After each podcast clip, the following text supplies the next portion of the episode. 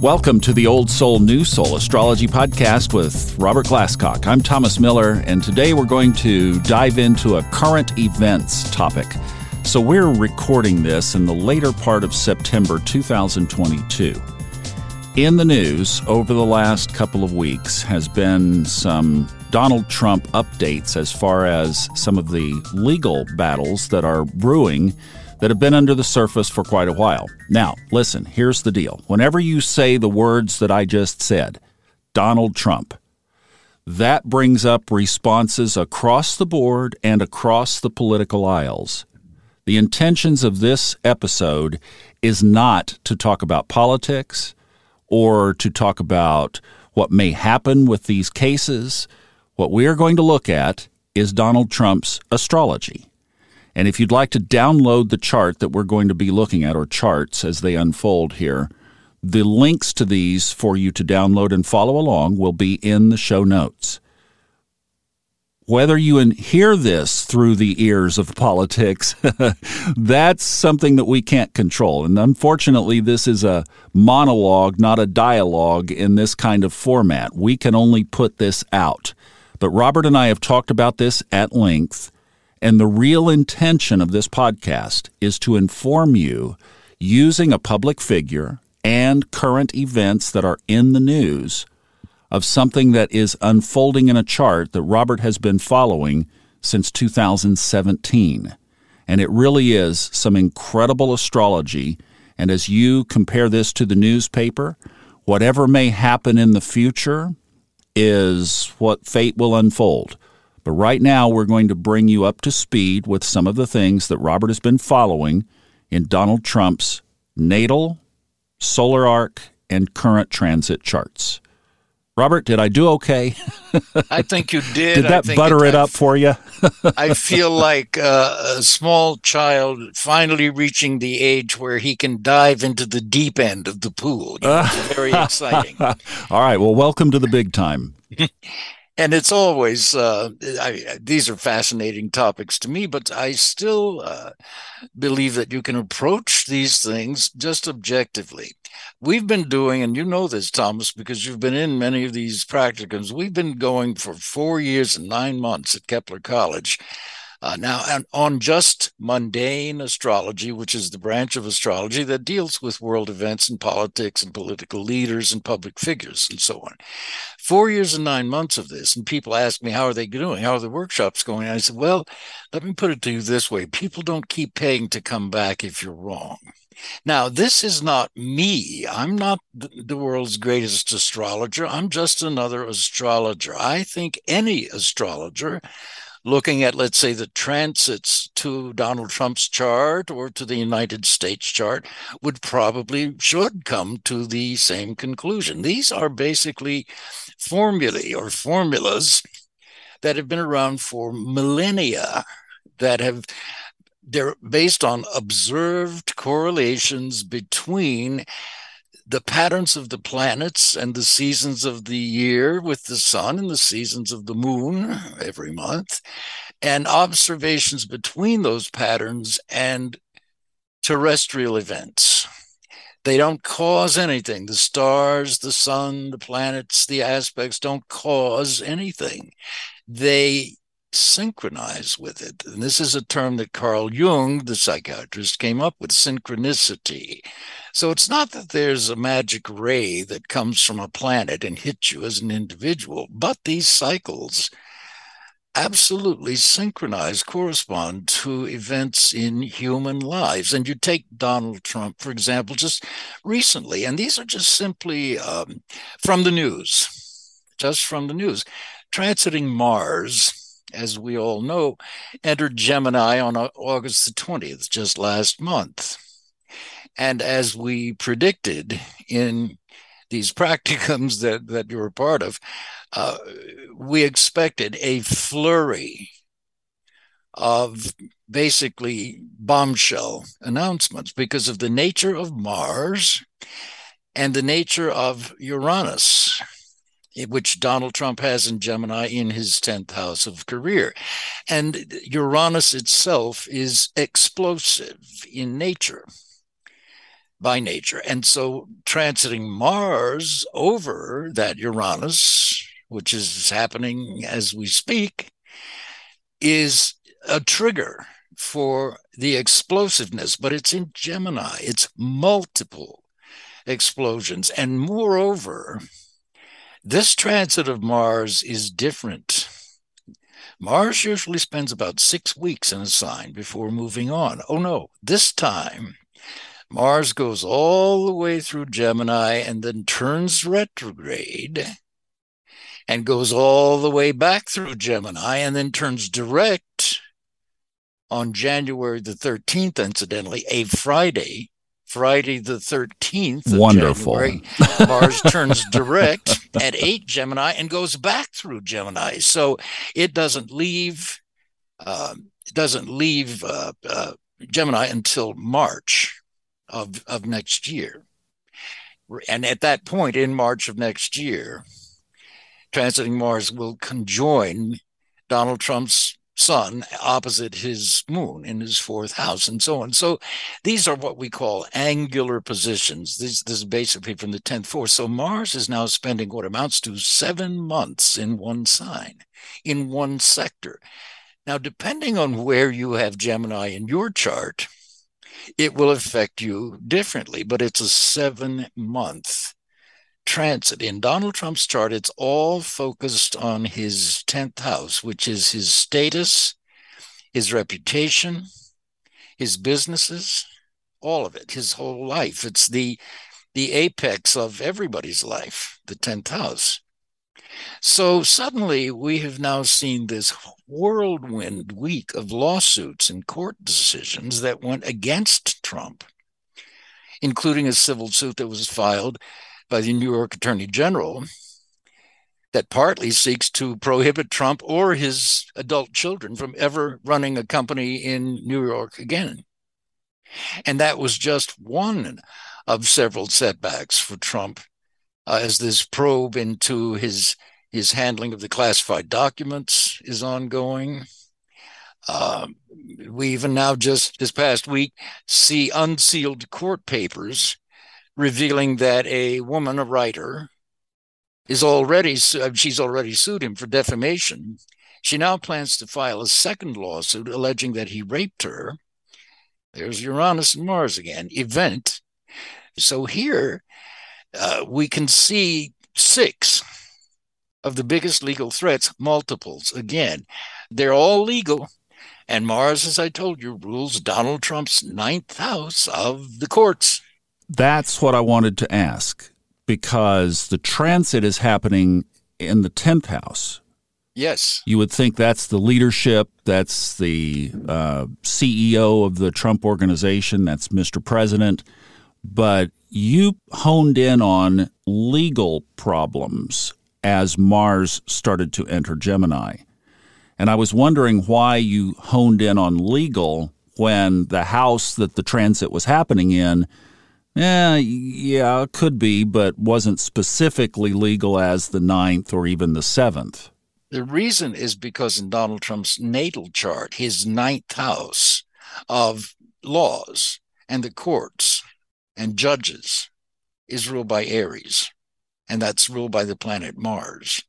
So you follow Mars if you want to track Donald Trump's legal liabilities and legal assets both, but all legal matters as far as Donald Trump is concerned. Now, uh, so we now have that the ruler of Donald Trump's ninth house is now angular for seven months. So Mars, because it rules his ninth house, wherever Mars transits in Donald Trump's chart, it will always carry with it ninth house implications because it ruled that house at birth. And planets always carry with them their birth chart significance. Mars also rules Donald Trump's fourth house, which has Scorpio on it, his home and family. So now we have in Donald Trump's chart a connection between legal matters and home and family, and of course, property the other fourth house symbolism here. So here's Mars ruling both of those, and now it's angular. And it's not only angular, it's going over Donald Trump's natal Sun, North Node, and Uranus in his 10th. And they are all in Gemini. And Uranus up there from birth promises two rises and two, at least two rises and two falls, two sudden reversals, because reversals of the status quo is one of Uranus's characteristics. Nixon had the same thing. Gemini in his 10th house, two rises and two falls, at least with Gemini. Donald Trump has three astrological points and planets the sun the north node and uranus three in in gemini a double sign. So you could basically say six because he's got these multiple enterprises always has had going on in his life. But right now uh, along with of course uh, some other heavier transits that's the focus for these. Mars is always the action wherever it is by transit in your in your chart. That's where you're supposed to be taking action now, let's bring this home to people so they can apply this to themselves. All right. So let's step away from Donald Trump for a few minutes and let's talk about now what you're saying is find Aries in your chart and whatever house that rules, and I would presume planets that are in there as well. Then you can overlay that to where Mars is transiting through Gemini in your chart, and that's the application. Now, so does that mean that if somebody who has a Leo rising like Donald Trump that has Aries in the ninth house is going to face legal trouble during this transit? It depends on the natal chart. In Donald Trump's chart, certainly it does. And in an average individual's chart, it well may, because transiting Mars, if it rules the ninth house, as you just suggested, is transiting in Gemini, even if they have no planets in, in the 10th house in Gemini. Mars alone transiting through there will suggest this whole seven month period, while Mars is retrograding and turning direct again in Gemini in your 10th house tells me that there are some very important papers during these next seven months, contracts and legal and financial papers in connection with your career or your careers, plural, because you probably have more than one, or you have a multi pronged kind of career with Gemini up there. So, yeah, in that sense, now they may be buying a home opposite house, the fourth house, and all the legal contracts and papers and mortgage and loan papers and so on connected with that. Uh, or it may simply be that they are changing jobs and, and the various paperwork that's uh, necessary with all of that. But yeah, in some way, if if a person's ninth house is ruled by Mars and Aries, let's say, then currently, just like Donald Trump, Mars is transiting their 10th. The effect on them personally will differ tremendously based on what their natal chart arrangement is. But with Donald Trump's chart, he's got the sun in Gemini and the moon opposite that in Sagittarius, which is, of course, an opposition. so he's a full moon baby. And here comes Mars with ex- exceptionally long transit back and forth and back again, three times over these Gemini planets and opposite his moon. So we see now what's happened with all of his properties Mar a Lago, uh, Bedminster, the golf courses, all of that, all of that is being hit by these charges. But that's just in Donald Trump's chart because of the nature of his his natal arrangement of planets. Let's I want to keep this practical for people. Just give us a couple of other theoretical examples now, stepping away again from Donald Trump. If somebody has Aries on the cusp of their first house, so they are Aries rising. Yep. How would they be impacted? Well, Aries rising, of course, is ruled by Mars, and Aries rising is one of the, one of the reasons a person is born with Aries rising, chooses to be born with Aries rising, is to learn in this lifetime what it means to have a self-initiated, self-motivated life. Perhaps because in past lives, they have sacrificed their lives to other people. They've followed the leader in past lives or they became a member of a, a religious cult and subsumed that subsumed their own individuality. So in this life, anybody with Aries rising is born to figure out how to live a self directed, self motivated life. By nature, people may come to, it depends on where their Mars is at birth by sign because it rules their chart. But generally, with, with Aries rising, these are the people later in life when they get to be 40 or older. Other people will say of them, she's her own woman or he's his own man. And it's easier to do that if you are a male, simply because of the cultural gender biases that exist. If you're a woman born with Aries rising, you may be a go getter and a leader and tough and outspoken. But there's so many cultural restrictions in many, many cultures about tamping that stuff down if you're a woman. So it's harder. But absolutely, it's true. It's also interesting that Aries, the, the house where you find Aries in your natal chart, is where you start everything. And if you look at Donald Trump's, even though the bulk of Aries is, is, is in his eighth, he's got 29 degrees on his ninth. Nonetheless, the ninth house, Donald Trump's whole career, if you read about it, he's filed over 4,000 lawsuits. So he is constantly involved in lawsuits. He's following Roy Cohn's advice sue, sue, sue, and never admit defeat.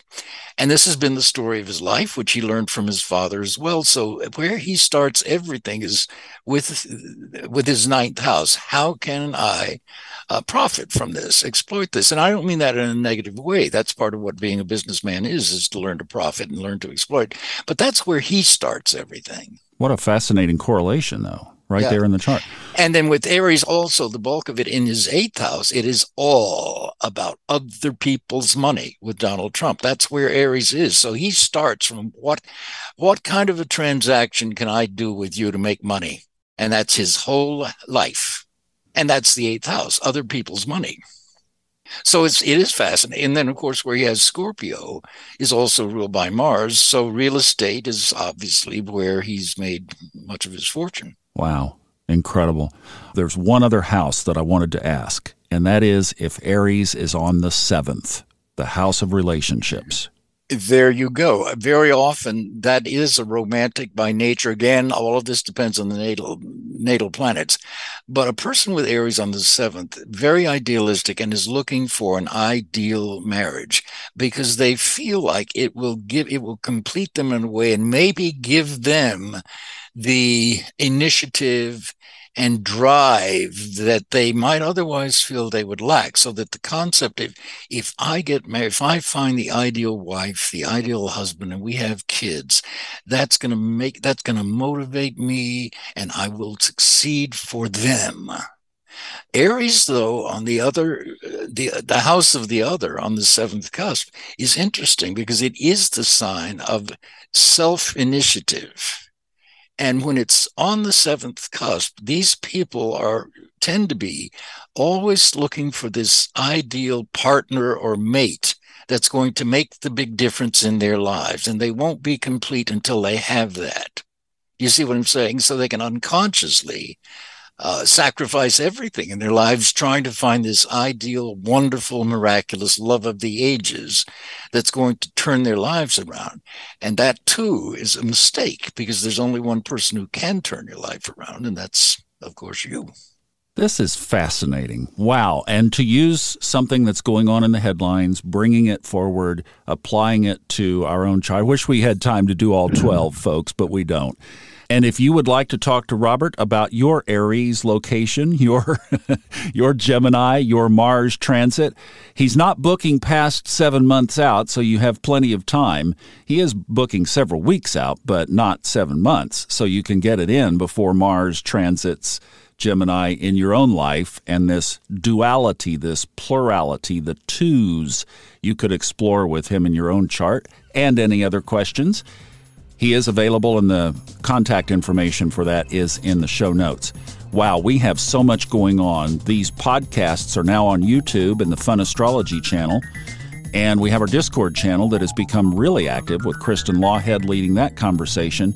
And there's a lot more, but we'll let you catch up with that in the show notes. Hope this landed in the way that it was intended. Thank you so much for listening.